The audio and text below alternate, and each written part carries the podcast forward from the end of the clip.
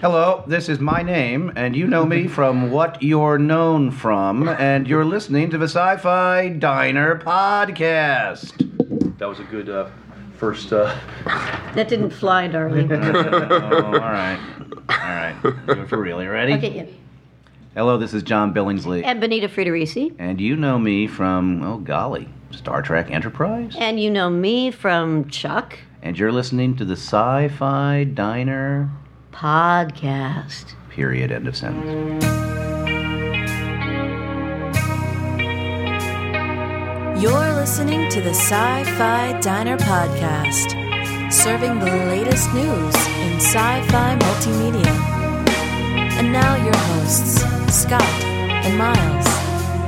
Your table is ready. Live long and prosper.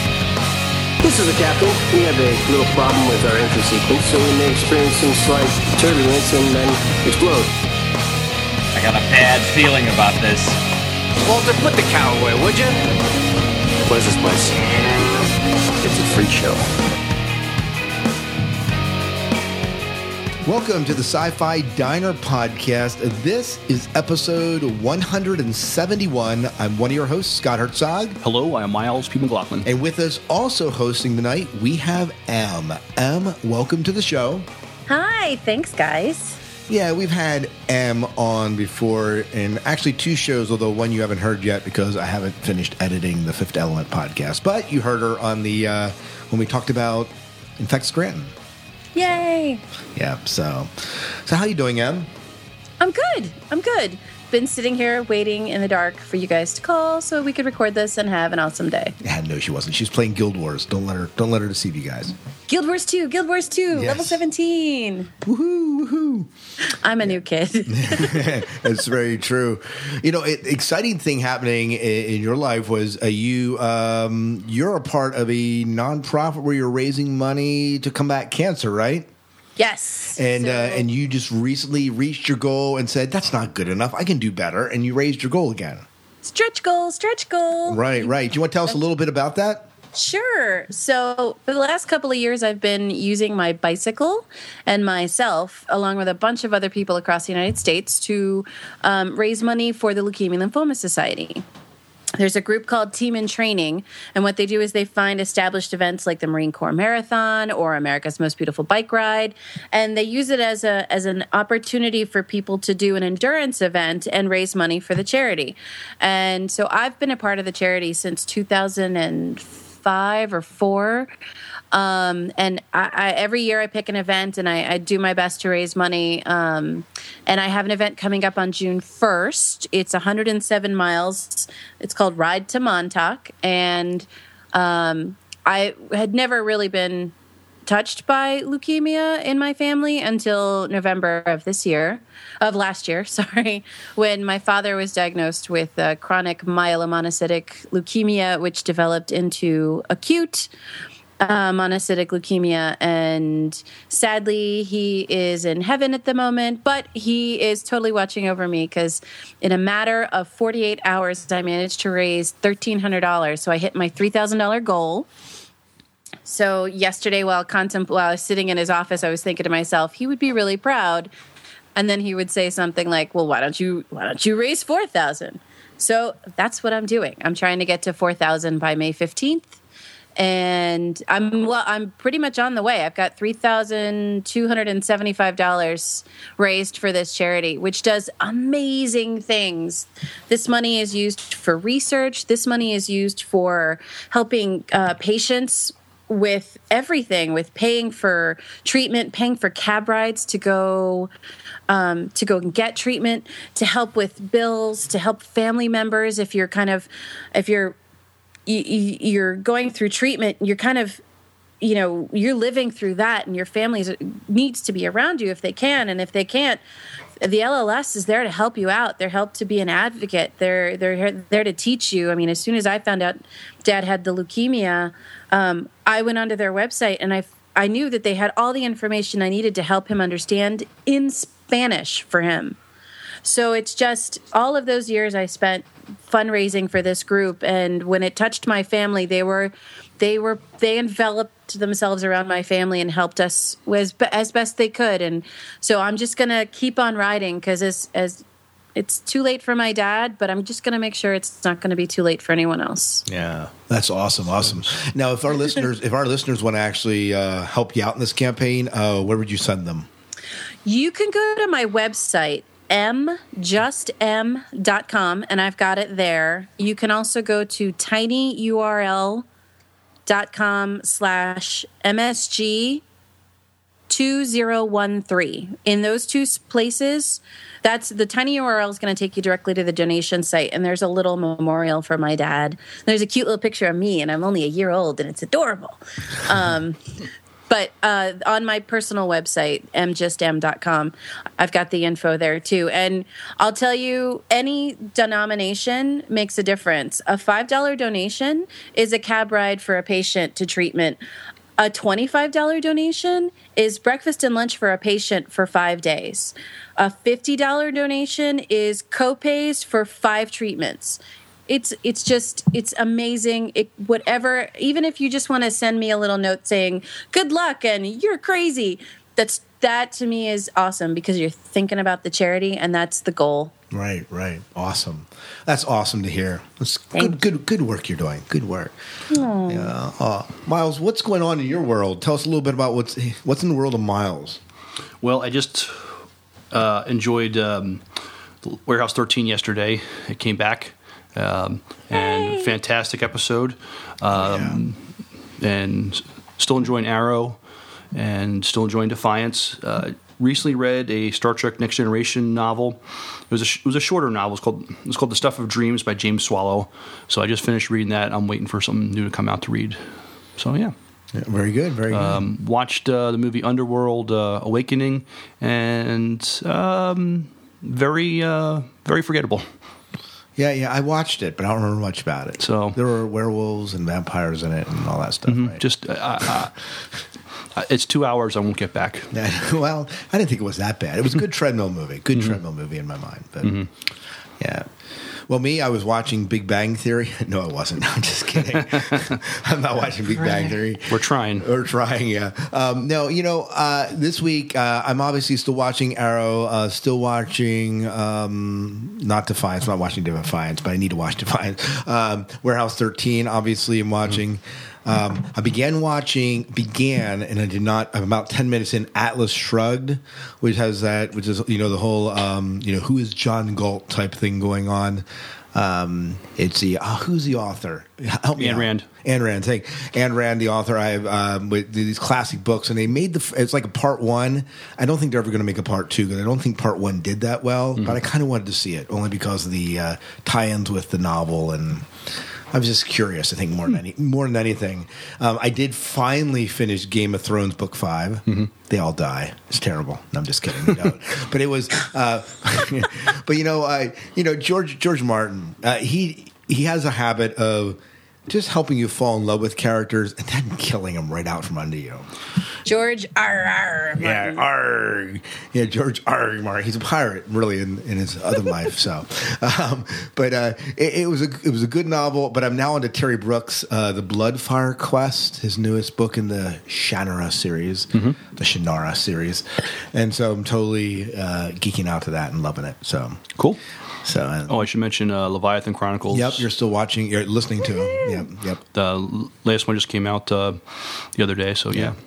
Yeah, um, and uh, I listened to it. I'm done with. I'm, I'm, I'm like, because I went out and bought, of course, the first half of the season. I loved it. It was great.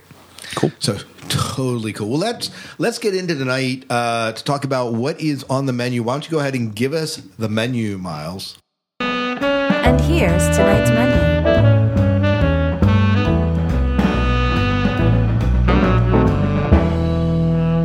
Well, we're going to announce the winner for the, the trivia this this week. Hey, We we should just mention that all the bumpers you're going to hear like before these segments, M did. Right. Right. We have to give credit to that. Yeah, Yeah. give thanks to M for that. you started using those Oh yeah. See, you haven't been listening to the show. We started using them. i've been a little busy I know. I know. So we have a lot of TV news. Um, so are they going to be new seasons of Grimm Revolution? NBC has decided. Uh, we have a little information about Ron Moore's new sci-fi series uh, Outlander. Uh, Dark Archer knows Arrow's identity, and uh, we have some new, uh, cool and weird Falling Skies trailers. So we'll, we'll play those for you. In, in movie news, we have trailers for Thor 2, Monster University, and R.I.P.D. And uh, our uh, special interest we'll have a petition for Geek Day, which I, I think Em will uh, tell us more about. And in uh, this week's in a twist, uh, there's a new Trek information website uh, that Rod Roddenberry and uh, Wikia had created. In our interview, we have our this this time we'll be airing our interview that we did with uh, uh, John Billingsley and Bonita Friedericy at uh, our Farpoint this year. Awesome. And so our, in our Sci-Fi Five at Five, since Warehouse 13 is back, I found some great uh, um, Warehouse 13 quotes. That's awesome. Mm-hmm. Sounds like a good menu. I hope so. I think I'm going to be stuffed tonight. Yeah, I am hungry, Yeah. so let's get cooking. Let's get cooking. So, you call yourself a geek and a nerd? Prove it. Prove your geek cred by answering challenging trivia and entering for a chance to win some awesome prizes. My understanding is we have a uh, winner for the trivia we've been running over the month of April. We do, and we asked uh, last time. So Peter Weller is in the new Star Trek Into Darkness movie. However, what other Star Trek project did he guest star in? Ooh, and um, and with the if they answered this uh, question correctly, what prize did they get? They got. They're going to be getting a, um, a 100 page uh, Star Trek Spectacular comic book And I believe the signed Lee Arenberg print. and a signed Lee Arenberg print Oh, too. yeah, yes, absolutely. fr- So- from um, his uh, show Once Upon a Time. yeah, absolutely. Mm-hmm. So, and the, the answer for this was This was Star Trek Enterprise season four episode uh, Terra Prime and Demons, and any fans of of uh, Star Trek Enterprise would, would have felt this should have been the series finale episode, not uh, these are the voyages. yeah. And uh, our winner, Our winner is uh, uh, Mark. Um, I hope I'm pronouncing your last name right. Uh, probably not, but uh, but I'll, I'll, I'll take a stab at it. give it Um, the old try. Uh, it sounds uh, here here Hieronymus. So um, Mark, uh, we'll, we'll get that get, get us your information. and We'll get that prize out to you. Yeah, I'll email you to find out your address and all that. Um, and he actually gave a pretty detailed answer. He said Peter Weller was also in Star Trek Enterprise episodes Terra Prime and Demons. He played John Frederick Paxton. He knows his Enterprise. yeah, uh, he does. Or he looked it up in IMDb, which is always good. We tell we tell people they can do that. Oh, sure. Not, not, not, everyone does. Well, a new trivia coming up, I guess, uh, next the Next time we're show. back, yeah. Yep, next show, and uh, we got some uh, good prizes coming up for that. Oh, too. heck yeah. So, well, let's move into our first promo tonight. In our first promo, we're going to play uh, a promo from John Mierau. Rhymes with hero, remember? remember. Uh, John Mierau is going to be at Balticon, which I will not be, but M, my understanding is you are going to be at Balticon, right? Yes, indeedly doodly. Yeah, so John Mierau is one that is, a, is an author, podcasting author that's going to be at Balticon, and he has a uh, he did a Kickstarter uh, campaign to put out Enemy Lines, his podcast Enemy Lines, in the book form, and he did that and was successful. And now they're doing one for uh, a, a podcast novel called Walk the Fire, and um, actually it's for a new volume. It's like an anthology that brings in all sorts of people. So let me just read the press release, and then I'll play the promo, and then we'll move on. But this is, this is a press release for the uh, the Kickstarter project that he's going um, to be releasing. He says John Mierau is pleased to announce Kickstarter campaign to fund the new anthology in the Shared World series Walk the Fire. The new collection featuring Hugo nominated Kindle bestsellers and emerging authors is to be published October 2013. The flames. Any who step through may stride across the world and beyond. A precious, precious few, the ferrymen, can guide you true through any flame and emerge from a crossing as young and strong as when first the flame kissed them. Fleets travel space for lifetimes, reach new worlds, challenge the black between galaxies, all thanks to the ferryman. But is there a price hidden in the ferryman's fire? I'm John Mierau, creator and editor of the Walk the Fire anthology series. I'm kickstarting Volume 2. A very small number of us can walk through these special flames and arrive anywhere just by willing it so. What would happen to your humanity if you became functionally immortal? What would happen to humanity when it spread far and wide throughout this galaxy and others? Help me kickstart this campaign and find out. Learn more at servingworlds.com. Walk the fire. The universe awaits. May the ferryman take you.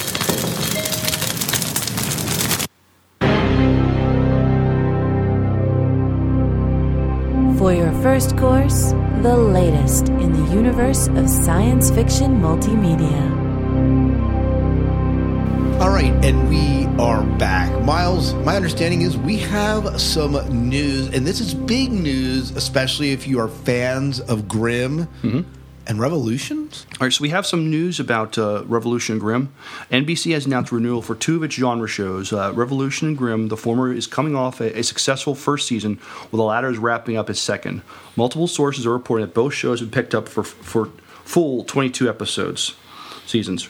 Revolution a collaboration of J.J. Abrams, who, who known for Lost, Fringe, and the new Star Trek. It also executive co-executive produced by actor director Jon Favreau, uh, best known for his, his work in Iron Man. The series centers on uh, survivors living in a world without electricity. It stars Billy Burke. Um, seen in the Twilight Saga, Elizabeth Mitchell from Lost, and Tracy Spiridakos from uh, Sci-Fi's Being Human. Um, Grimm was created by Stephen Carpenter, uh, David Greenwalt, and uh, Jim uh, Kouf. It's based on the classic Grimm Brothers fairy tales and stars uh, uh, David uh, Giuntoli from Privileged as the title character. The fantasy drama is Friday, Friday's number one series in adults in 1849.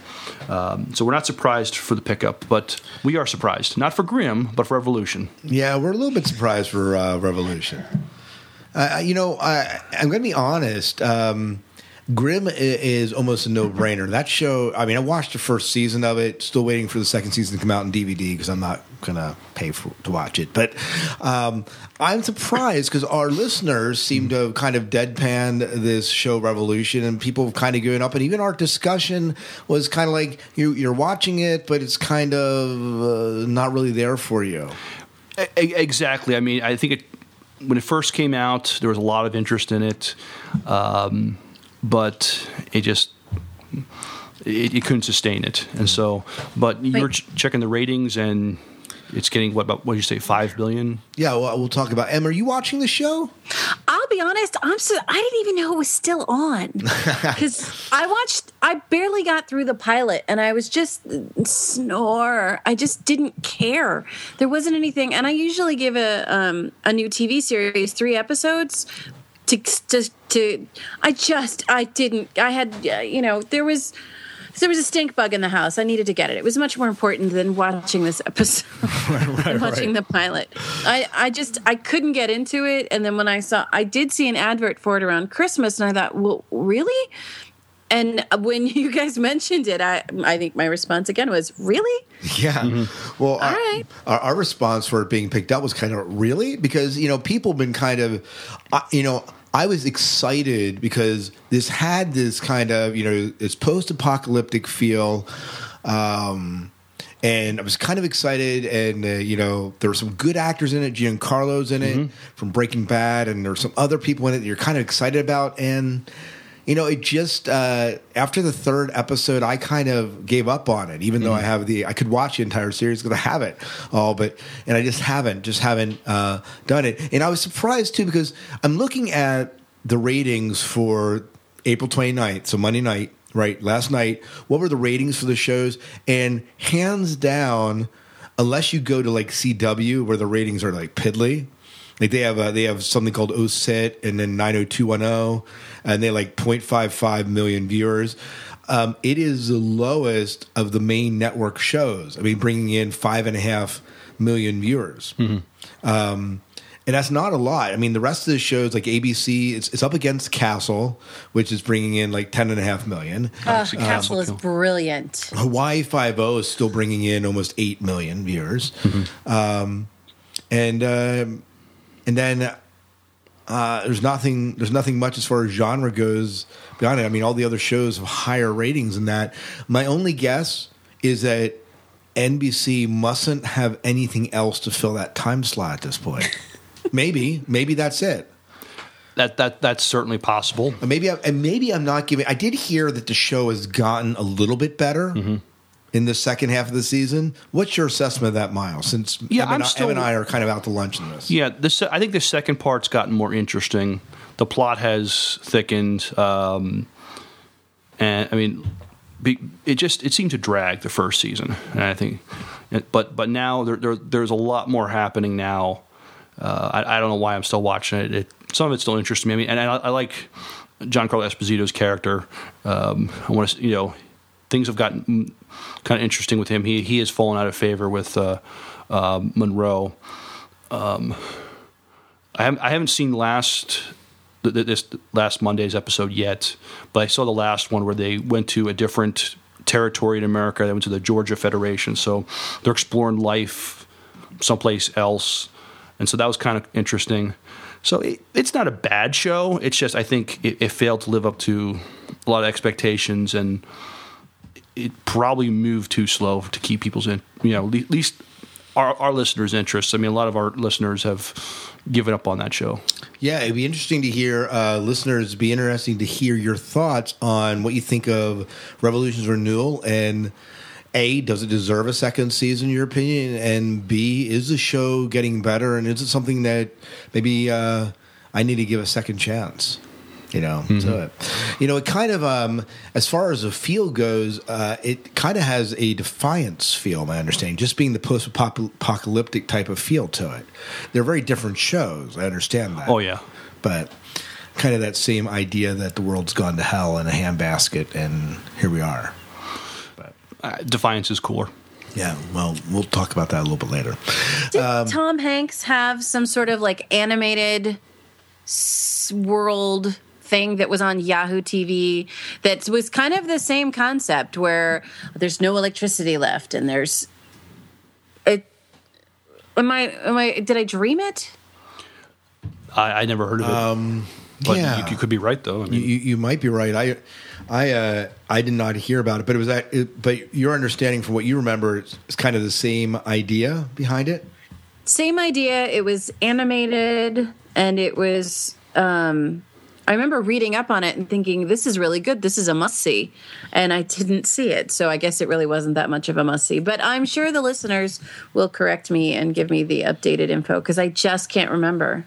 So was he the producer of it? I mean, what? I think he was actually in it Okay. to the internet. Um yeah, we'll, f- we'll find it somewhere. okay. But Well, if, if, you, if you do locate my it, little yeah, if you locate it, let me know. Well, frack yeah, Ron Moore's sci-fi series Outlander finally moves forward.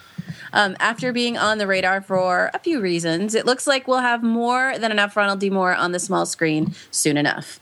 The latest, the epic fantasy series Outlander, based on Diana. I'm going to ruin this. Uh, Galba Galbadon's That's good. Based on Diana G's best-selling book series, the TV project would be produced by Moore, a la Battlestar Galactica, uh, for the cable network Starz. Uh, this show has been slogging through development for a little while now, but the network has finally decided to pull together a writing staff, meaning they feel pretty good about the direction Moore has in mind. If that's the case, the straight to series order could be coming soon. Yay! Deadline is reporting that Moore has recruited some of his old pals for the series, including Toni Graphia from Battlestar Galactica and Matt Roberts from Caprica. He's also tapped Ira Behr from Alphas and the 4400 and Anne Kenney of LA Law and Switched at Birth to round out the writer's room. The book series is a genre spanning fantasy epic, blending everything from action to period drama to romance. The book. Sorry. I like that. Uh, the books follow World War II combat nurse Claire, who is accidentally sent back in time to the year 1743. Considering HBO's success with George R. R. Martin's Game of Thrones, it makes sense for that Starz would want to try out an established fantasy series. Of course, Moore is also prepping the new sci-fi series Helix, so he should be busy for the next year or so. Thank goodness, because he's definitely been missed. Does Outlander sound like a project you'd want to check out? I don't Boys. know. What do you What do you think, Em? Would you check this out? Oh yeah, Oh yeah, I I I don't think I've watched anything of Ronald D. Moore's that I didn't like, except for the last couple of episodes of Battlestar Galactica. um, I I'm always in the mood for something just really rich and delicious as far as sci-fi goes. Not just this kind of visceral let's throw aliens and guns and some time travel. And he can do that. He will pull he will go deeper into the viscera and get you by the gut and really pull the story out and make it interesting and unique. So and he's got quite a crew there which are also on excellent shows. I'm a little sad about Caprica because it, it it looked like it was going somewhere, but it just didn't get a chance to finish. Yeah. So let's see what Matt Roberts has has for us now. Um, but I'm on board. Sign me up. Yeah. You know, uh, you know, it's it's interesting. Um, this sort of I've heard of Outlanders. It's the book series. Never read any of them, um, and uh, it'll be interesting to see him kind of delve into a little bit of fantasy here, and to kind of uh, see how that plays out. We talked about Helix on the show. I'm kind of excited about Helix coming out. Um, what is a, what does it mean the fact that he that this is being picked up by Starz? What does this mean for Ron Moore? Well, for him, I mean, as far as the content, he could pretty much do whatever he wants. I mean, um, so um, he He'll have more free reign than at than um, at HBO with that other show he did. What was it called? The fantasy, sh- the the one about the circus, oh Carnival. Carnival. Yeah. Mm-hmm. Yeah. So uh, and probably you know that this will be like rated R TV. I mean, he, Oh, I'm he- sure. You know, he can. I'm sure. uh, so Uh, I think Battlestar, given the right venue, would have been more rated R if it would have been a different, different, different uh, venue for it. Would have Right. certainly been picked up. You know, it's interesting because um, did you watch? Uh, um, did you watch? Was it Virtuality? Was that the? It was a Virtue Virtuosity. I think it, was- I think yeah, right the first time. Vir- Virtual. virtuality, uh, the the one where the spaceship takes off and they were doing like live cams back to Earth and all that, and it was very short lived. Like it didn't That- even get picked up. Yeah, that that was another one where I barely got through the first episode. I, I so I'm willing to give it another try. If it's on the Netflix or the Hulu, I might give it a whirl. Oh no, I'll no! put a pin in I'm it. not saying you do. I'm just saying that was one of Ron Moore's that just wasn't real. Didn't. Oh, do is that him? Yeah, I, that was him, right? Yeah, he did produce that. hmm Yeah, he, Oh, I'm going to put a pin in that. Yeah, Then I got to find that to watch. It was it was his first it was his first one after Battlestar, right? I think it was sorry, Prob- Battlestar yeah. going off. Then he this came out, and then it was Caprica, right? Mm-hmm. Right. Yeah. Well. uh Yeah. So this is something that you uh would you check out Outlander? Yeah, I, I, yes, I would, uh, but if it's going to be on HBO, I'll have to wait Starz. till or star, uh, Yeah, or Starz. Starz. I'll have to wait till the DVDs become available on Netflix or something. Yeah. Yeah. All right. Well, let's move in to talk about Arrow. We're um, are you watching Arrow? Um, you were making fun of me earlier on. Are you watching it? no. Okay. You really And out of respect for our listeners, I'm not going to be a meanie about it. Oh yes, yes. But I'm a um, brat. I'm sorry. I just we- can't. I can't our, our listeners are, have already commented on how much they enjoy sometimes watching Arrow working way, work his way up with the the barbells up that ladder he does. Yes. Oh yeah, that part I've seen. That one's fun. Yeah, yeah. You probably played it like fifteen times. Them Not even like ten. like Only 10. Okay. only ten, only ten. But um, Arrow, of course, we have three episodes left. Tomorrow night will be, I guess, the next episode, and then there'll be two more after this, and so this will be out probably around that. Uh, next week, so you'll probably get this a little bit delayed. But, anyways, as it wraps up, this is kind of what you have to look forward to. And uh, we do not normally do spoilers or too many spoilers in the main show here, but there's going to be some spoilers here. So we're just going to tell you that up front. So if you want to skip ahead a little bit, skip ahead. Um, so TV Guide has published the first picks from uh, May 15th season finale showing Arrow uh, chained up as Malcolm. John Barrowman, aka Mr. Torchwood, aka the Dark Archer, looks on. That's right, they're both unmasked, meaning that Malcolm will learn Oliver's secret identity and apparently get the upper hand on him. Um, and Mel didn't want to give too much away, but did say that all the subterfuge comes to an end as the two ass kicking archers finally have a chat face to face. I start the season finale chained up and left for dead. I'm chained up by Mr. Barrowman in the photos. He's not wearing a mask, and neither am I, so everything is out in the open between us. We're definitely curious to find out what Arrow has to say once he finds out his arch nemesis has been right under his nose all along this season. The writers have made it a point not to hold any storylines back, any storylines back this season, and it's made for one of the most engaging and action-packed shows this year. Since we've been building up to this face-off for months, it should be a doozy. Miles, what are you thinking of this? I've enjoyed Arrow since it's been on. Um, so it's interesting they're sort of bringing this ri- rivalry to some sort of conclusion.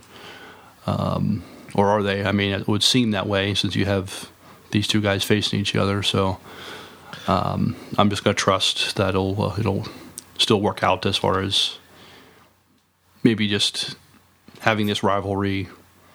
I mean, it, it, by fa- on face value, it looks like somehow this is going to be a come to a conclusion. But I thought they would have maybe make this last a little longer. You know what's going to happen at the end, Miles? He's going to have to save the cheerleader. He, right. so the cheerleader can save the world. Right, right, right. Exactly, exactly. No, I'm really glad. Actually, this this season, when when when Arrow was first mentioned and we began to talk about it, um, I'm very glad it did not go the Smallville way of things, where it was where it's very Little teenish. cartoonish. Yeah, a little cartoonish, a little teenish. Uh, I'm glad they didn't do the hero thing where they kind of lose their way halfway through. The storylines and and the complexity of the show has continued to build and just kind of draw us in episode after episode very few week episodes and one of the things that has made that happen is going back to the island and developing his backstory Right. His his backstory on the island is a very interesting scene where he started out as just this rich, snot nosed kid to this uh, badass that he is now. yeah yeah so it'll be interesting to see where they take that in the next three episodes three episodes that's all we have left I know that we got to wait a while for it to come back. Yeah, yeah. Well, uh, one of the other things that we're waiting to come back is going to be uh, Falling Skies. You want to tell us a little bit about that? Sure. So we have some new, cool, and weird Falling Skies TV spots. May make your eyes or ears bug out. Get it? Ears bug out. Remember the bug crawling out of uh, Hal's Har, ear? har. Har har har. Well, these new and kind of edgy Falling Skies TV spots will remind you. They're cool, creepy, odd, excellent, weird, or frustrating, depending on your perspective. Nothing new really except uh, the style, but the style is certainly newsworthy. They are presented to you with the weirdest one first. The second is a shorter version of the third. So we'll play those for you. I'm just going to play the last one, I think. Okay. So the long, the longer one. Mm-hmm. So let me go ahead and play this.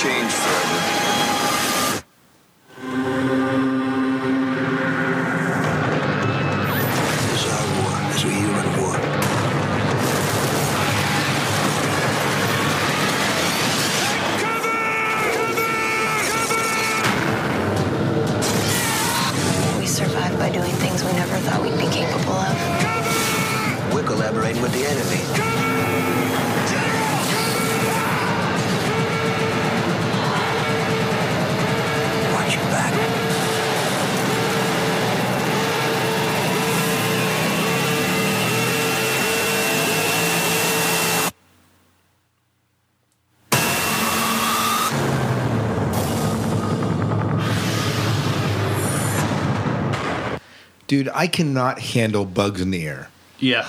When things crawl in people's ears, like when they did that in Star Trek, like Wrath of Khan, I had to look away. That Yeah. just freaks me out when people start put, yeah, when people start putting things in orifices. I'm just like, uh, mm, I'm out. I'm out. I'm out. And so I'm just, I mean, I'm, I'm really looking forward to this. Although I wonder how much you can say take cover again and again and again and again and again. Yeah, that's true. but uh, I'm glad Falling Skies is coming back. June, June. Yeah. I think it's a bit earlier. Normally it's like July or August it comes back. So It was either June or July, so Yeah. I'll be glad to see it come back. yeah. So, uh, um, are you? Do you watch Falling Skies? I uh, was a late comer to Falling Skies. I had mi- the first season came on like like gangbusters and before i knew it it was done so i'm just starting to get into it i'm i'm ju- i've just touched the second season um, but when i heard the third season was coming up i've kind of moved it up on my importance list so that i can watch the new season actively Yeah. Well, it seems to be more of a collusion in this coming season between the aliens and the humans, or the rebel aliens, I guess. Yeah.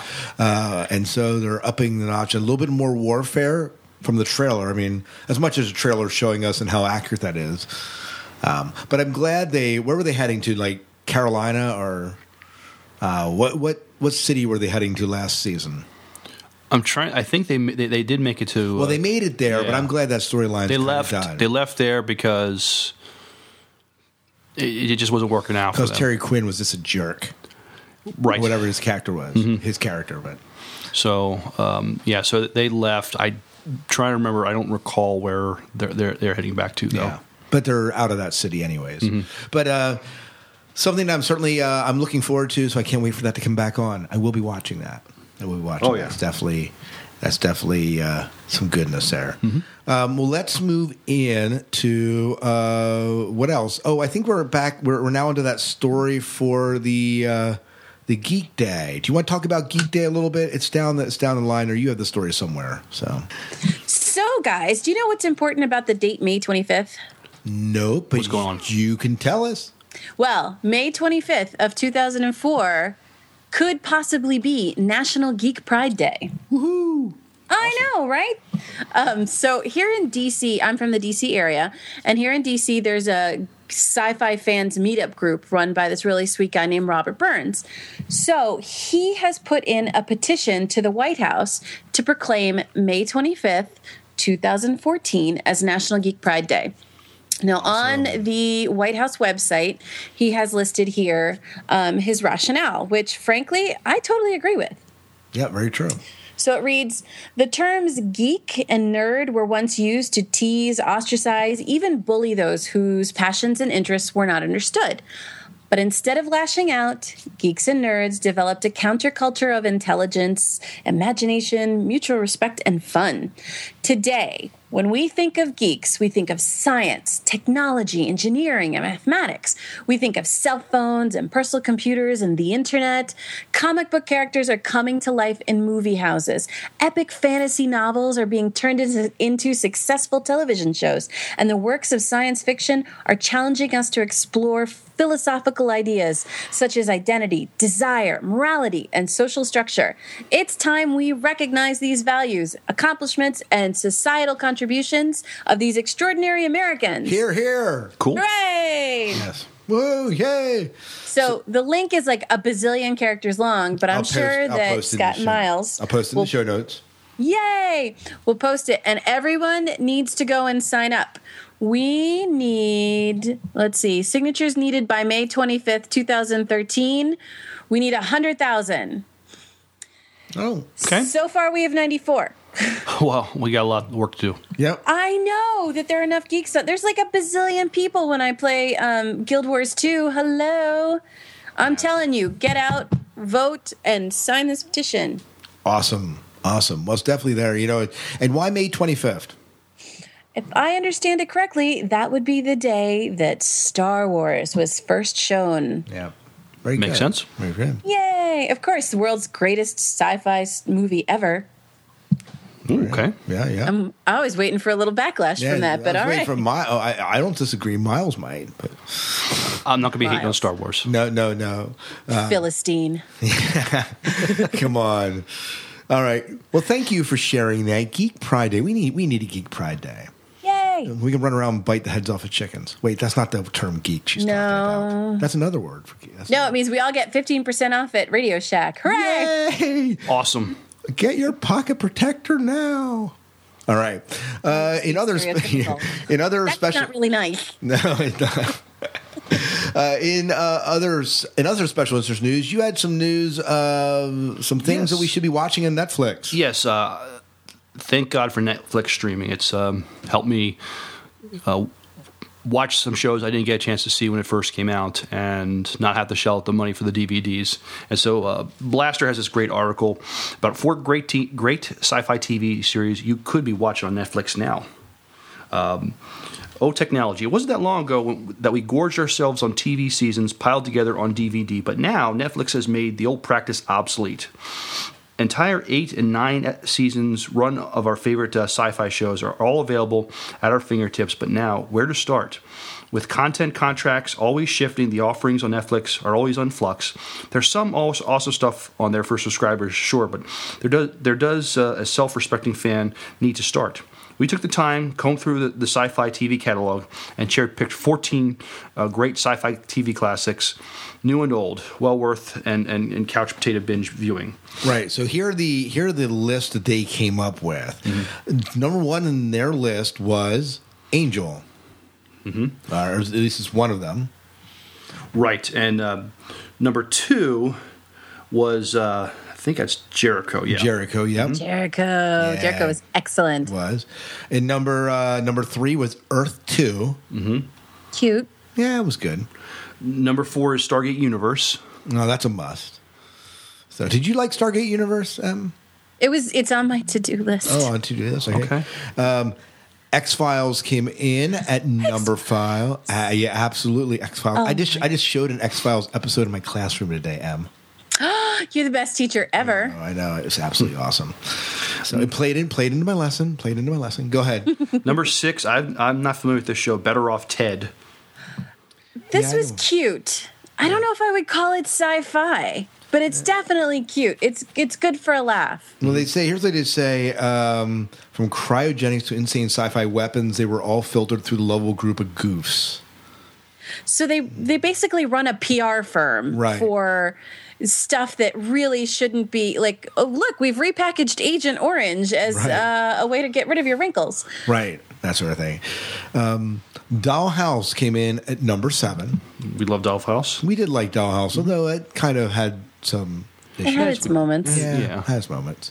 Uh, ne- next is Battlestar Galactica. That'd be number one. That, that'd be number one on my list, I think. If I have, amen brother Yeah. And um, number nine is Awake. Um, not familiar with this show. so good is it good? so creepy good it's slow but it's it really had me thinking for, there was by halfway through this the the series do you know the story behind it Uh, I briefly remember. Go ahead, refresh our listeners. So mm, there is a cop who has been in a car crash and he flips between realities every time he falls asleep. So in one reality in the car crash, his wife died. In the other reality, his son died. So depending on what reality he's feeling or or in, you know you could see that kind of playing back and forth and what's really strange is they're they're separate but they're the same so there could be some crime going on in you know dead wife reality that in dead son reality is a little bit related and he bounces back and forth and it's kind of it's worth the watch I, I think it's worth the watch it Yeah, was okay. it was cut too soon because it was it because it was a little slow but i'm a fan That, that, that does sound interesting. Yeah. A number 10 came in with Doctor Who, classic. Yeah. i love doctor who yeah. Um, Hemlock Grove. Um, I've, I've heard a little bit about this show. It's a Netflix original. Right. it's new Yeah, like it's new. Uh, Twin Peaks comes in at number 12. that's a weird show Yeah, I haven't watched it. so weird. You really got to be in a weird mood. Like after you have dental work and you're still a little loopy, watch an episode. oh, there you go. There you go. Uh, next one is Survivors. Uh, I'm not familiar with this show. I heard of it. Mm-hmm. I haven't watched it. Uh, and the last one is Star Trek: The Original Series. Uh, and the great thing is they have all the Star Trek shows on Netflix. Yeah. And some some of the movies. Um, so, but I, I, I love Netflix. Um, th- because of Netflix, I got to watch Stargate SG One and Stargate uh, Atlantis um, in a very short period of time. Yeah. Very good. Well, uh, let's uh, move into some movie news tonight. And my understanding is we have a couple trailers we're going to play here. Is that right? That is correct. We have a th- first one we have is a Thor trailer. A Thor trailer. Um, did you see this Thor trailer? The yes. the second one. I guess. Well, I guess there's only one, right? For the second 2. movie, it's the Yeah. first trailer. Yes, Got it's the only one I saw out so It far. says Thor 2 trailer, and I was getting confused with my numbers. I'm an English teacher, damn it. Math is hard. It is. I, numbers, they confuse me. So let me go ahead and pull this up, and we'll uh, and we'll take a listen to it, and then we'll talk about what we saw and what we're expecting, what we're looking forward to.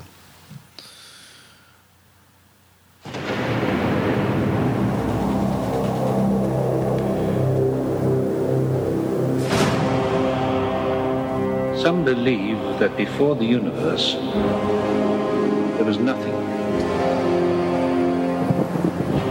They're wrong.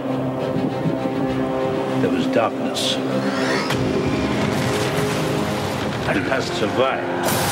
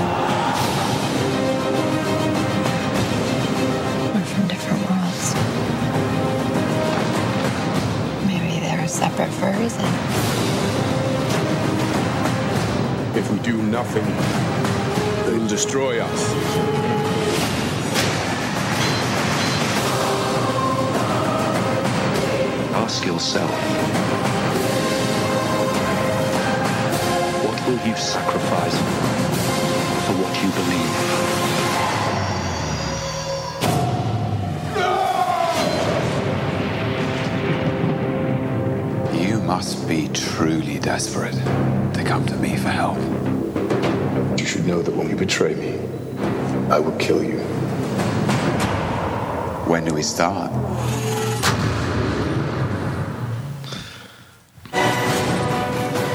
All right, that's kind of awesome. Yeah, I, I just a little bit. Mm-hmm. So, and they bring uh, what, Loki back in. Lo- Loki's coming back. I know, which we kind of expected, right? Oh, sure. And what do you think of this trailer? Epic. Epic. I'm just Epic. glad. I'm just glad they have Padme in it again, and it was just great to see him back and to see uh, George Kirk back in the movie. Um, it's great. You did not just say Padme. I I did. Ugh. Okay. Scott, you just don't get it. No, I know, but no, oh, th- sweet Jiminy Christmas. Please. no, but this was it was it's pretty rocking. Oh heck yeah, this is going to be you know, it's going to be good. Yeah. I I had my doubts because the first movie, I like an origin story, so I liked the first one, and I thought I really was trying to rack my brain. Where could they go? Where really could they go? Loki's really the interesting one. Chris Hemsworth's the one that shouldn't wear the shirt. Right. so and and then in Avengers, he still seemed a little all right. He's a little two dimensional. This this trailer has sold me. I'm in. yeah. I'm going to the midnight showing. I'm gonna go to the double feature. I'm in.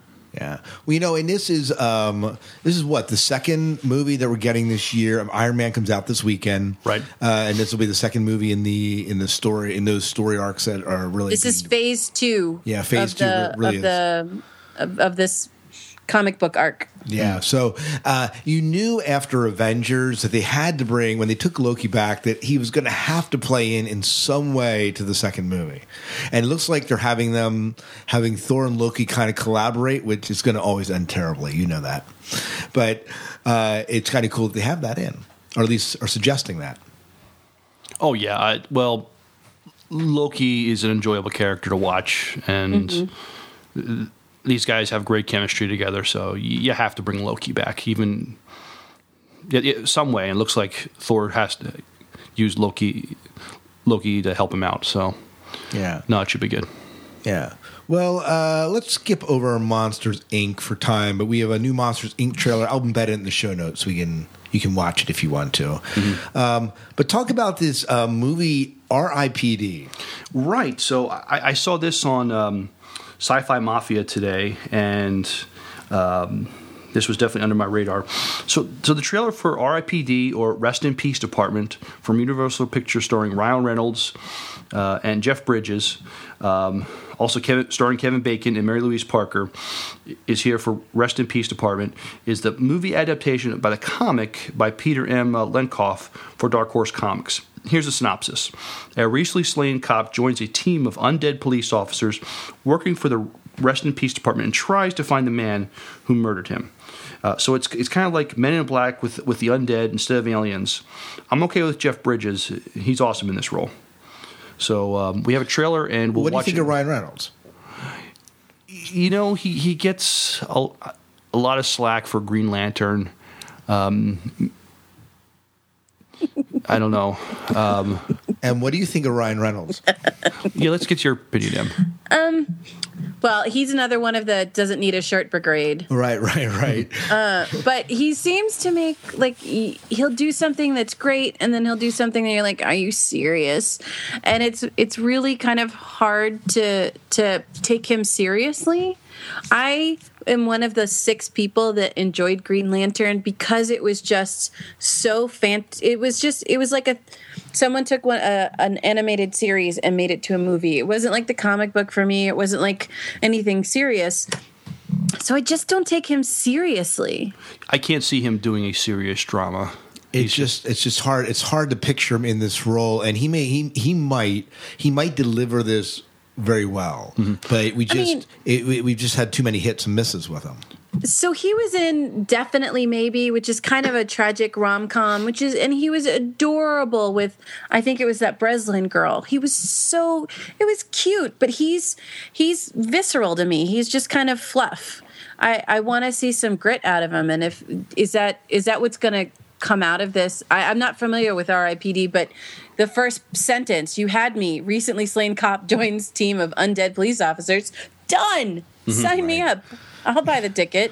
Right? Yeah. You know, it it it looks good. We'll play the trailer here in a second, but you know, Jeff Bridges kind of sells me in it. I love you know him in True Grit, awesome, awesome in True Grit. Him in Tron, Yeah, oh, right. Awesome, you know, uh, and so he's done some stuff recently that I really liked. And what's selling me is not Ryan Reynolds in here, but the fact that Jeff Bridges is in it. Right, me too. And, and the concept of this is, you know, you, you, you know, whatever you feel about Ryan Reynolds, I, I think. Uh, Well, let's play the trailer for it before we move into this week in Star Trek and see uh, see what it has to say.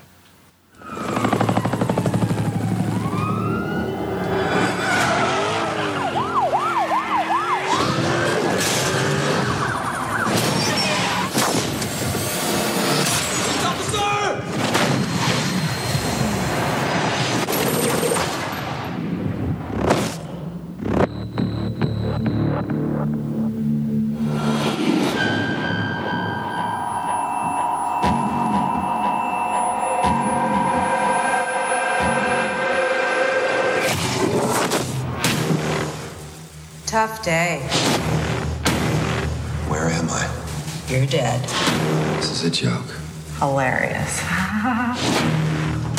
you have skills that we want. We'd like you to join the RIPD. The RIPD. Rest in Peace Department. I think you're smelling what I'm selling. Your job is catching deados, the bad souls that escape judgment. Meet your new partner. Now, you got to earn that. Come on. We are the greatest lawmen that ever lived and died. Now, some souls hide out among the living. Damn, I don't know what else to shoot you between. There's something else. You don't look like you, you don't sound like you anymore. So what do I look like? Really? An old Chinese guy? What about you?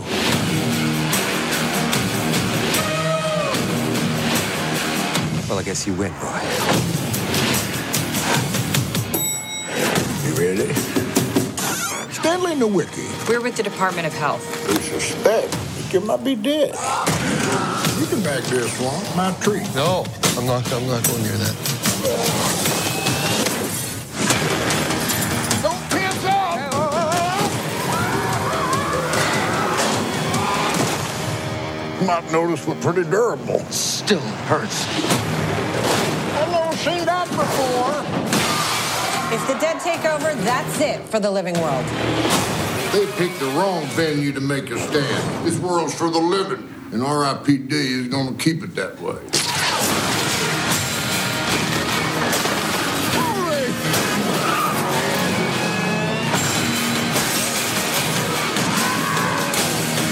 Well.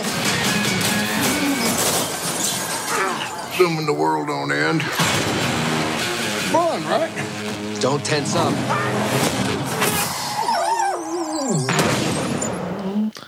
All right, I take it back. He's right for this role because this really is this really is a, is really a sci-fi comedy. I mean, this really is what this is. And Jeff Bridges is really taking his character from True True Grit and inserting it into this with a little bit of comedy. And uh, Ryan Reynolds is doing his typically uh, uh, dumb jock comedy type stuff in the middle of this, right? Exactly. Yeah, uh, it looks good. Em, did you see the trailer yet? If not, you got to watch it.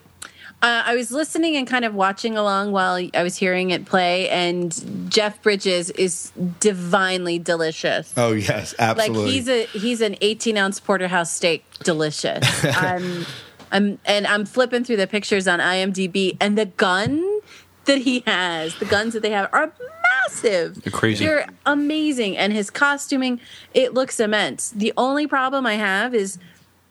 I can't stand trailers that are too long and tell me too much of the story. And I feel like that trailer just gave me a little too much. I'm still going to see it, but I, I, I, I, the trailer could have been about half, like a half a minute shorter, and just leave us like, what, what, what are you talking about? Right. You know. Right. They, I think they sold too much of it, but I could be wrong. I could be completely different when we see it on the screen. Well, you know, I was expecting Marshmallow Man to come out, you know, in the middle of that.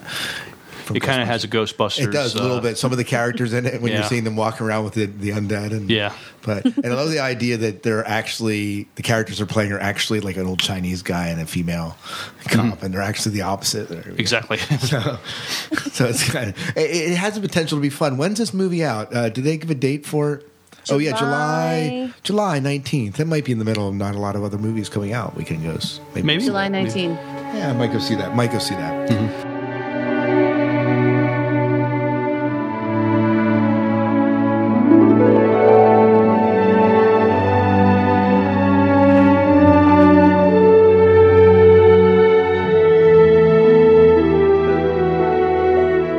Pour yourself a tall glass of Romulan ale. Miles is serving up the latest in Trek news on This Week in Star Trek.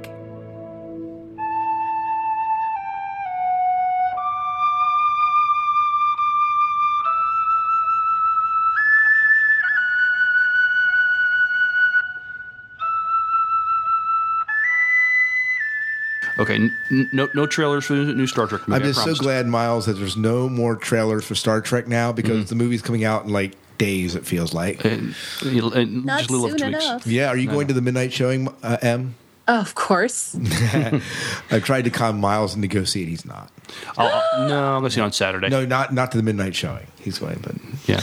but yeah. Well, uh, why don't you uh, bring us into this week in Star Trek? So, in this week in Star Trek, um, there's a new Star Trek uh, Wikia site launched today uh, by uh, Rod Roddenberry. Uh, I want to thank um, Chris and Charity from So Space Communique for putting this article up. So, working with Wikia, Rod Roddenberry has launched a new information portal for all things Star Trek called Trek Initiative. Now, there's a place where, with contributors' help, you'll be able to find everything related to Star Trek all in one convenient place. The free site, which launched Thursday, lets fans contribute content as well as peruse an exclusive collection of scripts, call sheets, digital archives for both the original 60s series, including pictures of Gene Roddenberry on set, and, and Star Trek The Next Generation.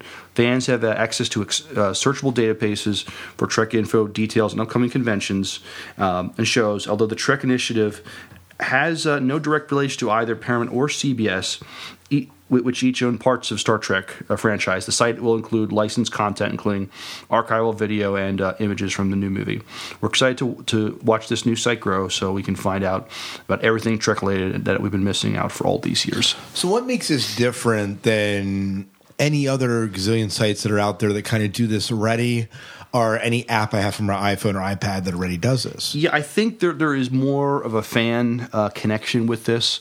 Uh, so, more of a fan generated content rather than content that's just delivered? Well, I'll, I'll, give an example. Like I'm, I'm on the page right now, and there's on the buttons you have fan clubs, fan films, uh, fan fiction, and other fan projects. So it's not not just about what the the already established Star Trek content that's out there, but it's content that that the fans uh, have, have developed as well beyond and, that. and writers and uh, and everything. So. Um, so I mean, there are some good Star Trek information sites out there, but uh, I'm looking at it right now, and yeah, there's some cool, cool stuff on here.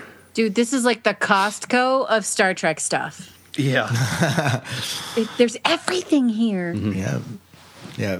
So you get lost in it for hours when you're bored at work or something. But No, it's blocked at work. oh yeah, yeah, and rightly so. rightly so, Em. But, yeah. Um, yeah. So. Well, this is interesting. Obviously, if you want to get more Trek than what you, than what you're being given, more than one movie every three years, right? exactly. Right. Yeah, we do need Trek back in the small screen. We said it before, but Oh yeah, definitely.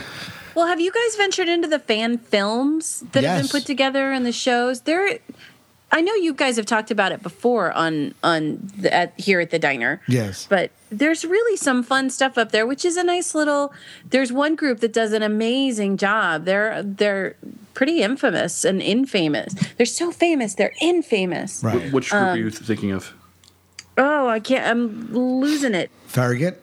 Farragut. Thank Yeah. you. Yeah, and they're, they're they're kind of involved with a project called um, Star Trek Continues. Yeah, start with Chris Doohan and Vic Magnolia. I can't pronounce the last name, but but um, and then also Star Trek uh, Phoenix. They did theirs. We, we, we interviewed them. Mhm. Yeah, they were they were they were good, and uh, We interviewed uh, Star Trek Secret Project last year. oh yes, hmm They released part one of their episode. I don't think they're going to continue. They just don't have the funds to, unfortunately. 'cause- is Phoenix continuing? Uh, I'm not Yeah, I sure. Know. Phoenix. Um, I, I think they're trying. I mean, I still see them put stuff on Facebook. I follow them on Okay, Facebook. good, Yeah. good. Well, we, we can always hope. We can always hope. Mm-hmm. Well, Miles, in uh, here, not too far away from my house, there's a theater that on Friday and Saturday nights does this thing called um, Insomnia Theater, and they've been they've gone through and shown um, just really great old movies. We saw Sixteen Candles, we saw Monty Python, and this past Saturday. I haven't seen it on the big screen since I was a little girl. Star Trek II: The Wrath of Khan. It was amazing That would have been cool to see on a big screen. so great to see on the big. I, I mean, I saw it on the big screen as a kid Mhm. and just loved it, and to watch it again on the big giant screen with some great sound. Uh, even for that time, you know, you watch, you go back in time and watch. And like the the original Battlestar Galactica, you see so many of the mistakes, and for the time, it was very technical and awesome. But this movie delivers like dominoes, ah, epic. So I thought I would share that. Um, I, I agree 100%. It was so fun. Awesome. Awesome. Well, thank you, Miles, for bringing us this week in Star Trek. You are welcome. Well, let's move into our final promo tonight. And we're going to say, well, we're going to be sharing a promo for a audio book, a new audio book from one of our listeners. And um, this is from Cruel, Cruel, Cru- Cerulean. I'm going to say this wrong. Cerulean Lobster uh, is is her name, and she puts out the sci-fi series of these two aliens that crash land Earth and uh, start their own detective agency. So, kind of an interesting premise. So, let me play the promo here. What are you listening to? It's like an audiobook. Someone records their novel and puts it on the internet. Why do they all have the same voice? That's stupid. They probably can't afford to hire voice actors. Some are just one person recording in their closet.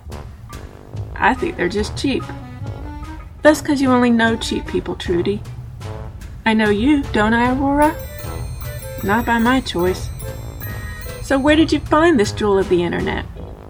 This chick named Lola Laracy wrote and recorded it. I found it on lola.podhoster.com. It's on iTunes too.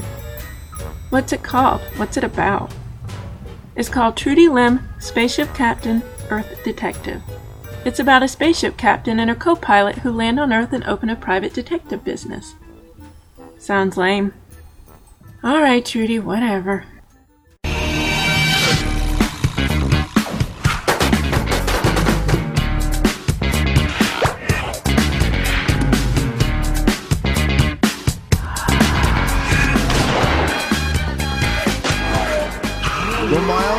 We are back. We are about ready to share our interview, not my interview, your interview with with who at Farpoint 2012, uh, 13. we had the opportunity. Um, Dave Moulton and myself uh, uh, talked with uh, John Billingsley and uh, Bonita Friedericy. Uh, John Billingsley played uh, Dr. Phlox on, on Enterprise, and uh, Bonita Friedericy played uh, the General on um, uh, Chuck. Yeah, absolutely. And was she on a Star Trek series? They have her dressed up as a Borg somewhere. She yes, she guest starred in. Um, uh, uh, uh, yeah, I, I don't remember the name of the episode, but uh, Enterprise episode about the Borg, and she was playing this this this human scientist, and she ends up getting simulated.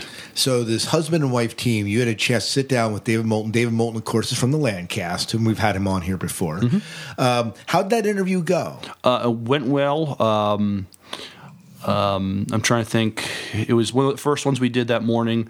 I could tell uh, John Billingsley was a little tired, and I just thanked him. I said, "You know, you're being a good sport." He said, "I don't worry about it." You know, so he, he they, they were both fun to talk to. And if you're ever at a con where the both of them are there, you, you need to make it a point because they're so funny together. I mean, these two they need to be on Broadway doing some kind of um, comedy on Broadway or something because they, they just they just have it. They're just great together. Um, So good chemistry. excellent chemistry. So, um, but uh, John Billingsley also, if you if you're a fan of True Blood, he has a has, has a part in True Blood also. Oh, very good. So yeah. Do you yeah, um, do you watch True Blood? I do not. It kind of. I'm not a Twilight fan. I'm not a fan of making vampires seem all dreamy and awesome. And I'm also not a big person on. It's very soap opera y to me. Yeah, that's that's that was my impression too. I didn't watch it, but that's my impression of it. So don't make things sparkly that aren't. And things that don't have a heartbeat can't have sex. So, yeah, I'm not watching. Yeah, yeah, yeah.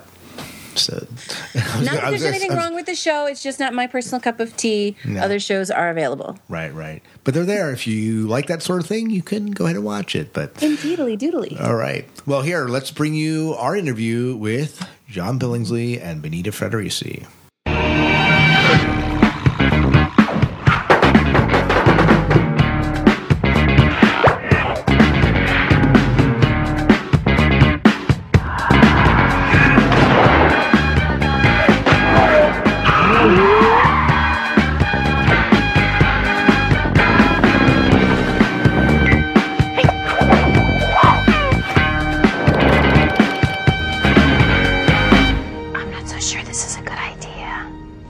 No need to whisper. He's in a state of deep hibernation. Yeah, that's what I'm worried about.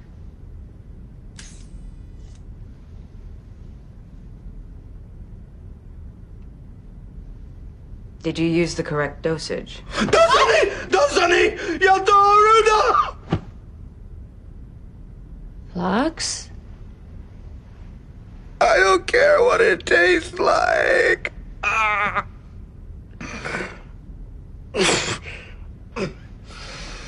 Wake up, Doctor. Sub Commander.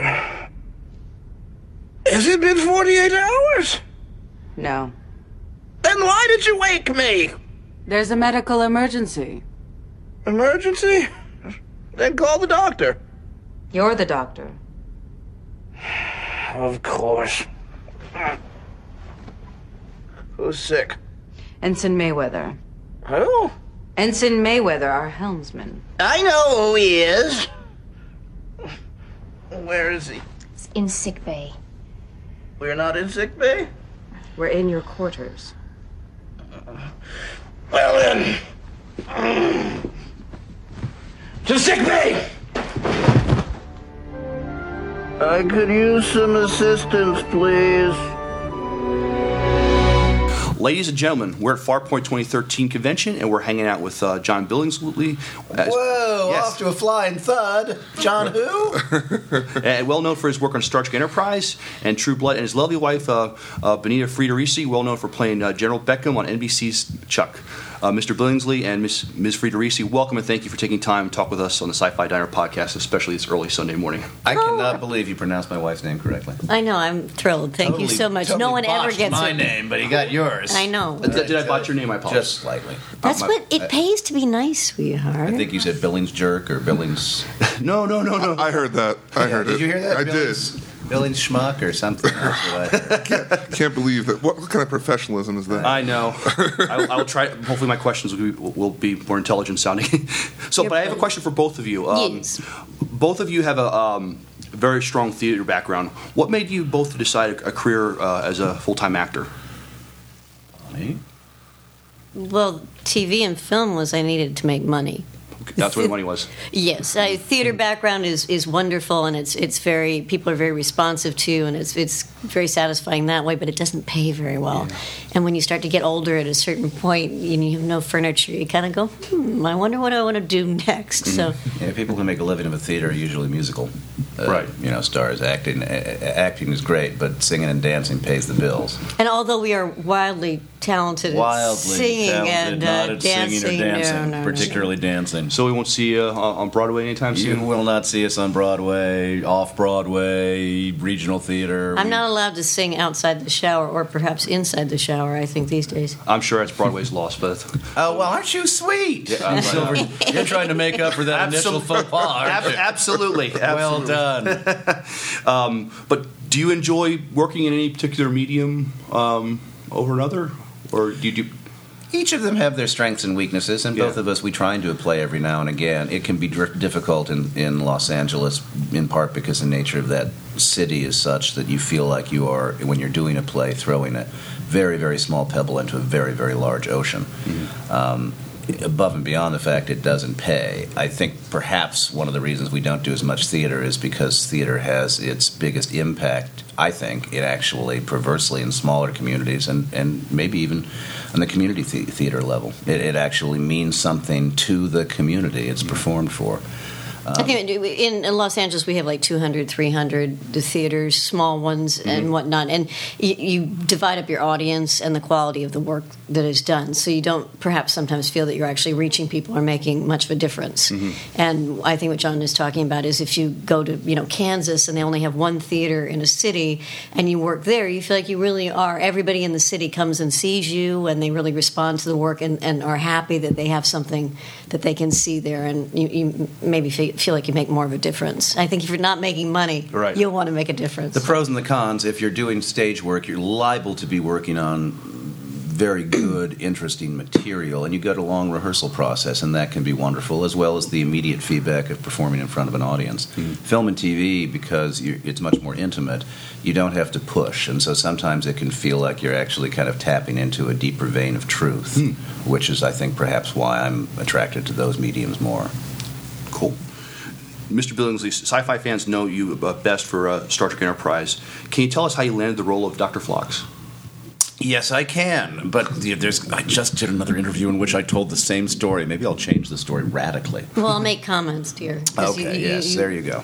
Told some untruths. I told some untruths. No, you didn't. Me? You you fabricated a little bit. Exaggerated. Yeah, maybe Petit just a little bit. Um, uh, as I was saying to another gentleman, I, it was ironic insofar as I had just the day before, a couple of days before, found out that I was not going to test as I thought I was supposed to for Alias. Hmm. For the role of a tech geek that was eventually played by Kevin Weisman. So I was quite disappointed in that. And then when the Star Trek audition came up, I thought, oh, Jesus, that's another opportunity for them to break my heart. However, I went in, they only said one thing to me come in with a slight alien accent. They had the scene.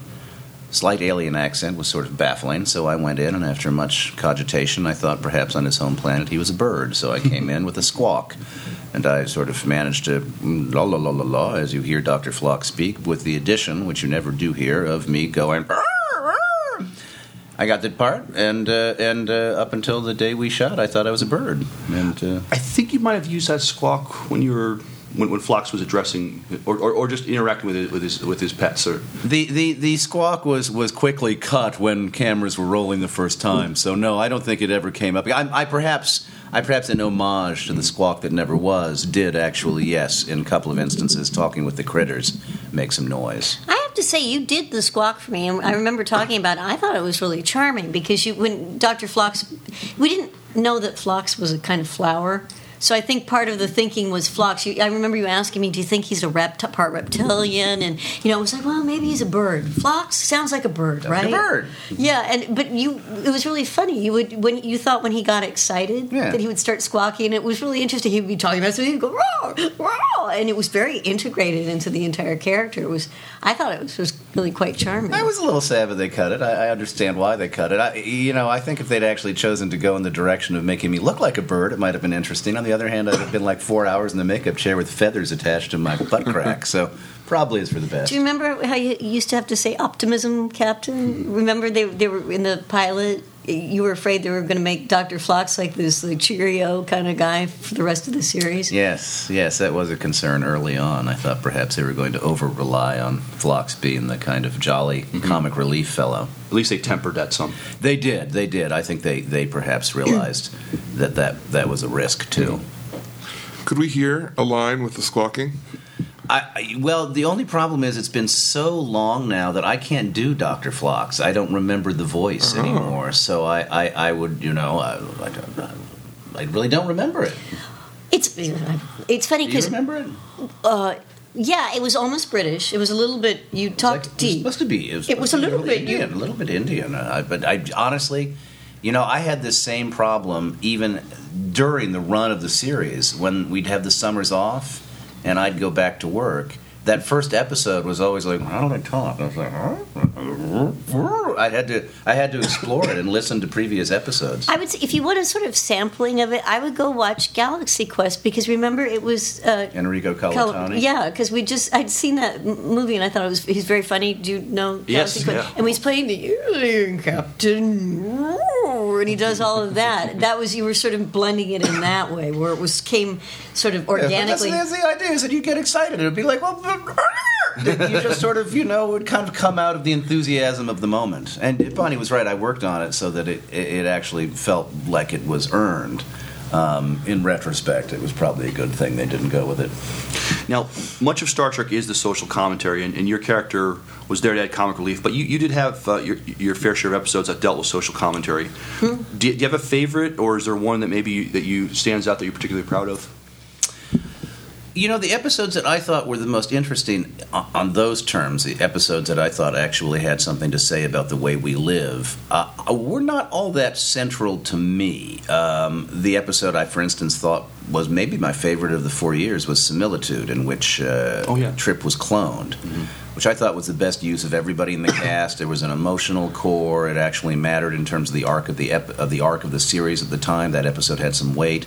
LeVar Burton mentioned to me that my husband seemed a natural with a baby. And I dropped what? I only dropped two that whole episode. Only two. Um, only two. But and stigma, yeah. Stigma, yeah, was another one though that I didn't really have all that much to do with. The episodes that were about, uh, I'll say, social issues, for lack of a better word, uh, that that were that where I was involved. Dear Doctor, which caused a lot of controversy, insofar as my character seemed to be suggesting that the annihilation of a race was acceptable under certain I was thinking of that, that one. conditions. I'm not sure I agreed with that argument. Um, that certainly caused a lot of hubbub. For me, that episode had more to do with the fact that it was the first episode that Dr. Phlox was featured prominently, and it was how I was kind of learning to play the guy. So I was more interested in in just certain technical things as an actor, learning how to figure out how to put my own stamp on Phlox than I was in the actual issue mm-hmm. presented by the episode. And the episode that I didn't really all that wasn't all that wild about was the episode in which it turns out that the Denobulans had had some kind of a, a race war with another species going back for generations, and and uh, I, I was uh, in the sick bay with one of my patients who was a member of that race and not wanting to treat him, um, in, in which it was revealed that Dr. Phlox was in the Denobulan infantry. It was like the Denobulan infantry, really? That was my my one. I think the one time I came home Bonnie and I said, "Get out of here, the Denobulan infantry." It kind of. Someone asked me the other day about actors um, making up backstories for their characters, you know, and how important that is. And it's like when you're doing TV shows and you try to make up a backstory, inevitably everything you've set up for your character is blown out of the water by the writers eventually. Because John was supposed to be a pacifist in his backstory, a man who went to planets, or Denobulan who went to planets and would find creature, creatures and plants to uh, treat people in a very Buddhist kind of organic way. And all of a sudden he's in the infantry and he has troubles with his son. And it was interesting to Yeah, it is, it is the challenge, particularly. It was a brand new species. I mean, there was no template for Denobula. What, what's a Denobulan? And so you end up coming up with this very elaborate story that you've created yourself to try and help you articulate who the character is and what his ethos is. And yes, it was amazing to see as the years passed. It's like by the time it was over, there was nothing that I'd conceived of that still. Except for that you would have three wives. Just to let yes, me point that's that true. out. That's true. no, I thought we were so. I thought we were a dying race. I figured the only way to justify the fact that Denobulans had never been seen was there were only six or seven of us left. Hmm, interesting. Um, you're also well loved and remembered for your the episode in Stargate SG One, the other guys, and I thought I enjoyed it too. I thought it was totally brilliant. I'm, I'm glad at least we got a sort of follow up with your co-star Patrick McKenna. Oh, in Adventure Patrick. Please don't bring this up. It makes him bitter. I'm bitter. I loved Patrick. I, I'm bitter with you, but um, it would have been better if they would have brought you back in that one too. No kidding. Did Patrick say that too? No, that's just that, that's just my opinion. Oh, I mean, Patrick didn't say that. I, I, Pat- I, I've never Pat- met Patrick. Oh, oh, I thought you said you had an interview. with Calm down, honey. Calm down. It's okay. say, It's Patrick's okay. Dishing me, or um, uh, yes, no, I, I really, really, really liked working with him, and it was a particularly nice uh, change of pace for me because at the time, I believe I was doing Star Trek, and Star Trek, they're lovely people, lovely people, but they're very anal. I mean, you do not change a word. I've heard that. Whereas Stargate, it was, it was, uh, and some of this I think came from Richard Dean Anderson's attitude. He, he was very much a kind of, ah, let's just screw around kind of guy. And Patrick was an improviser, and I was an improviser, so they really let us play. Nice. And we, we kind of a lot of that stuff in that that episode was just our riff, um, which is why I kind of thought they would have us back. I thought we were a good team. I was surprised, but they didn't, and disappointed. Yeah, I think that was a missed opportunity. Yeah. Well, Ms. Fried- Friedericy, did I say it right? Beautifully said. I was up thinking about it all night. fried and greasy. Fri- Friedericy. Friedericy, Yes. fried and greasy. Very proud of myself, thank you. No, I'm proud of you too. Thank you. Well, you played General Beckham on Chuck Furt's five season But you run. missed Beckman. Oh. You put so much time on Friedericy, you screwed up Beckman. No, there's a soccer player called, whose name is Beckham. Beckham. And uh, I've, gotten that a, I've gotten that a lot, but it's Beckman. Beckman. It's written here wrong. Oh, blame the producer. Nicely done. Nicely done. Well, you played General Beckman. Diane Beckman. Uh, Diane Chuckles Beckman. Chuckles. Really? That's what we call I called her that. she, she was such a hoot. yes, Glenn? well, uh, were you happy with the ending of the series, or do you think it could have ended better? Wow, that's a dangerous question. Um, me personally, if I were a fan watching it, I probably would be a little disappointed just because, you know, it, it, I thought they it, there could have been a, a different jumping jumping off place for an ending actually. However i, I love chris fedak and I, his heart was so in that that I, I think he didn't want to let go of the chuck and sarah. And so having that ending he got to replay a lot of their memories and the idea that you, you we get to remember all the things they went through together and uh, I so I think I think he was going for the emotional impact. Better than the ending of Enterprise. Well, speaking of Enterprise, you also had an opportunity to play Borg uh, in one episode. I did. I was Borgified. Bor- Borg of Five. Yes, I, I was actually a researcher. Uh, That was that was a controversial episode too because I think at the time the there wasn't a, a villain that was as no one could ever be as scary as the Borg, Mhm. and I think they wanted to kind of inject a little more fear, so they brought back the Borg, and uh, they based it on. Uh, the ending of First Contact, the movie First Contact, but I think for a lot of fans it was like, wait a minute, you can't do that. That's not fair. So anyway, they the, the episode we were three researchers who were in the uh, North Pole and found the remains of the the exploded ship. I think that had had Borg on it, and you know the Borg can replicate once you find them. So uh, I then was turned into a, a baby Borg. What was it like getting in all that prosthetics? You know, what was interesting about that is they had not had Borg for so long that the makeup artists didn't remember how to do the makeup. Mm. And so what would have been about an hour and a half worth of makeup ended up being five hours. Because after the first go round, Michael Westmore came down and went, That's not right. That's not what it looks like. And so they had to go back and, and redo all of that. Well, I've got to ask, what about bathroom breaks? That's got to be like tough to sit there for five hours all prosthetics on. Yeah, I, I have a, I, I don't, I have a large bladder, and I didn't, I thought better not to drink a ton of water. You Quite heard it here, folks. My wife has a large bladder. Good planning. wow. On the record. Yeah, I will say that plastic snow, because we were in the North Pole and they used plastic snow, is really nasty. Hmm. Because it, it, you th- think it looks like snow, but they like blow it at you and it goes in your eyes. I mean, we were getting blinded a bit by it, and there was a, a gentleman. Uh, his name was Mark. Do you remember him? He was a stand-in, and he was playing a, a, a the Borg body, and they had to cover him with plastic snow, and then I was supposed to Yeah. uncover his face, and the poor guy was like he couldn't stand under, sit, lie under it for more than about five seconds because he'd start breathing it in. So they like, you know, run say action, and we had to like go really, really quickly. And uh, during one take, he couldn't see, and he gotten uh, plastic snow in his nose and his mouth. So he sat up, he turned to me, and he spat all over me, and it, it was funny. Everyone started screaming with laughter because he had no idea, and I was covered with like spit and uh, plastic snow. It was exciting. Well, you both were on the same series at the same time. Uh, you didn't you were didn't appear with each other at all, but did you get to see each other film? I showed up on the day that Bonnie was killed so I could applaud. I mean that as a loving husband. Oh, I know, right? I'm squibbed because uh, Scott Bakula uh, sh- was on the ship and he shot us as we were walking down the, the hallway, and I had to fly backwards. And every time I flew backwards, I'd hear gales of laughter, peals of laughter from the corner where John was surrounded by all these women. You know, the fir- the first AD, the script supervisor, and all having just a grand time laughing at my. Do it again! Do it again! Do it again! Do it again! Actually, we have a uh, we had a photograph taken by the by Dave, the first. The, what was? Oh, yes. AD? Yeah. yeah, where John is in a, a T-shirt that says "Sexy Death Soda" or something like that, and I'm in my Borg outfit because he was hanging out that day. Yes, we sell that at the uh, at the uh, You got- yes. You guys didn't submit any script changes where it became a Romeo and Juliet thing where you ran off with a Borg. S- submitting ran off with a submitting Borg. script pages.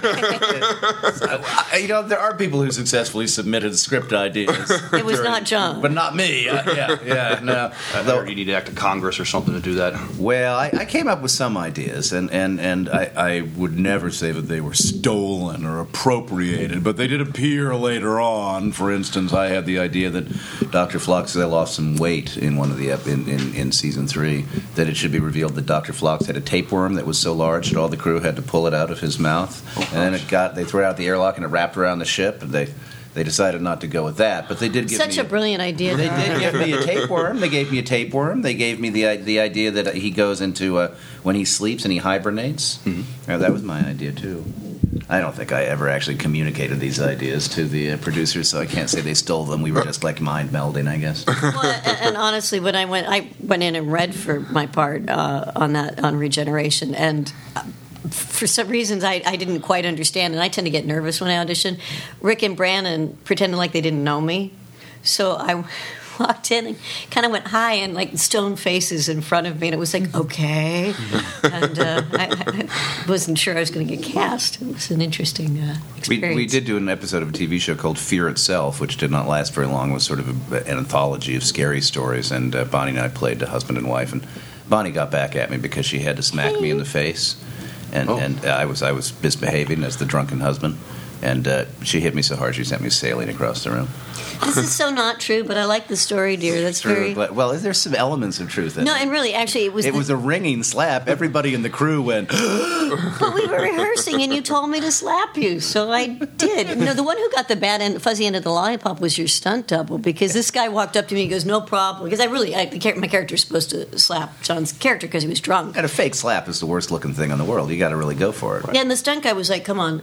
You know, no problem. I've got this down. And you know, the first slap, he was like, "See, look how good you are." Second one got that guy right across the jaw, saw his eyes cross, and he had to. Yeah, nice. took out a took out a stunt person. That's my wife. I really wasn't trying. I just had really bad aim. I know. I know. It's a very small area. It's some built-up animosity from the Borg episode. Here, let's practice, honey. Let me try again. How many takes? Buy me a Coke. We did that at the exact same time.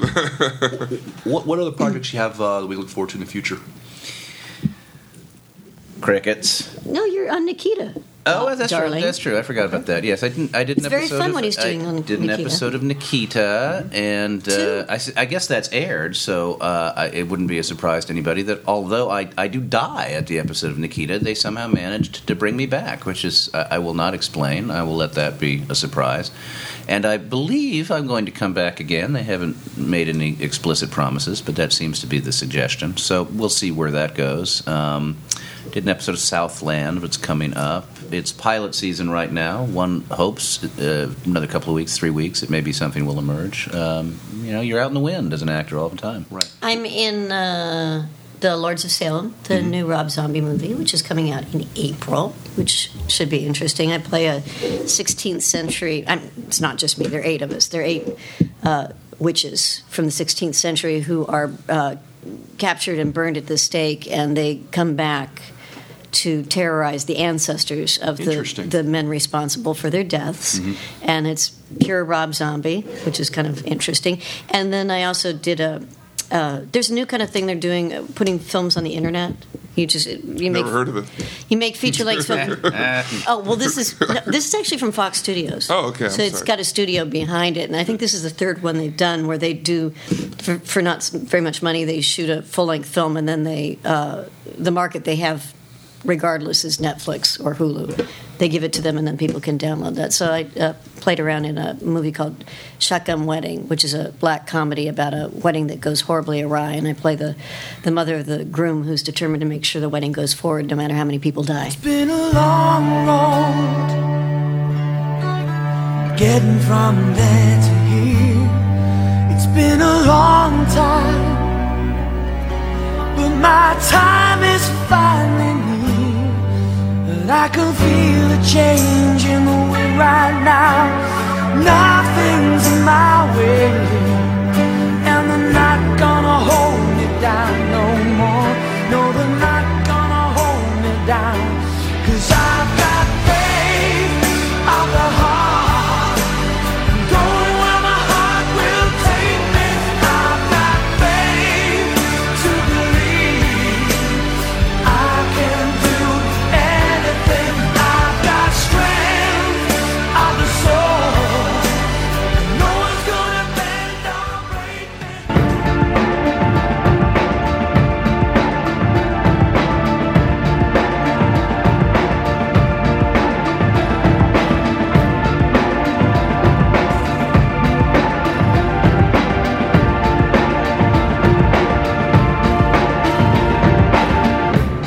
ready for dessert? Sci Fi 5 and 5, where we bring you the top 5, the worst 5 of anything in science fiction or fantasy. In 5 minutes or less.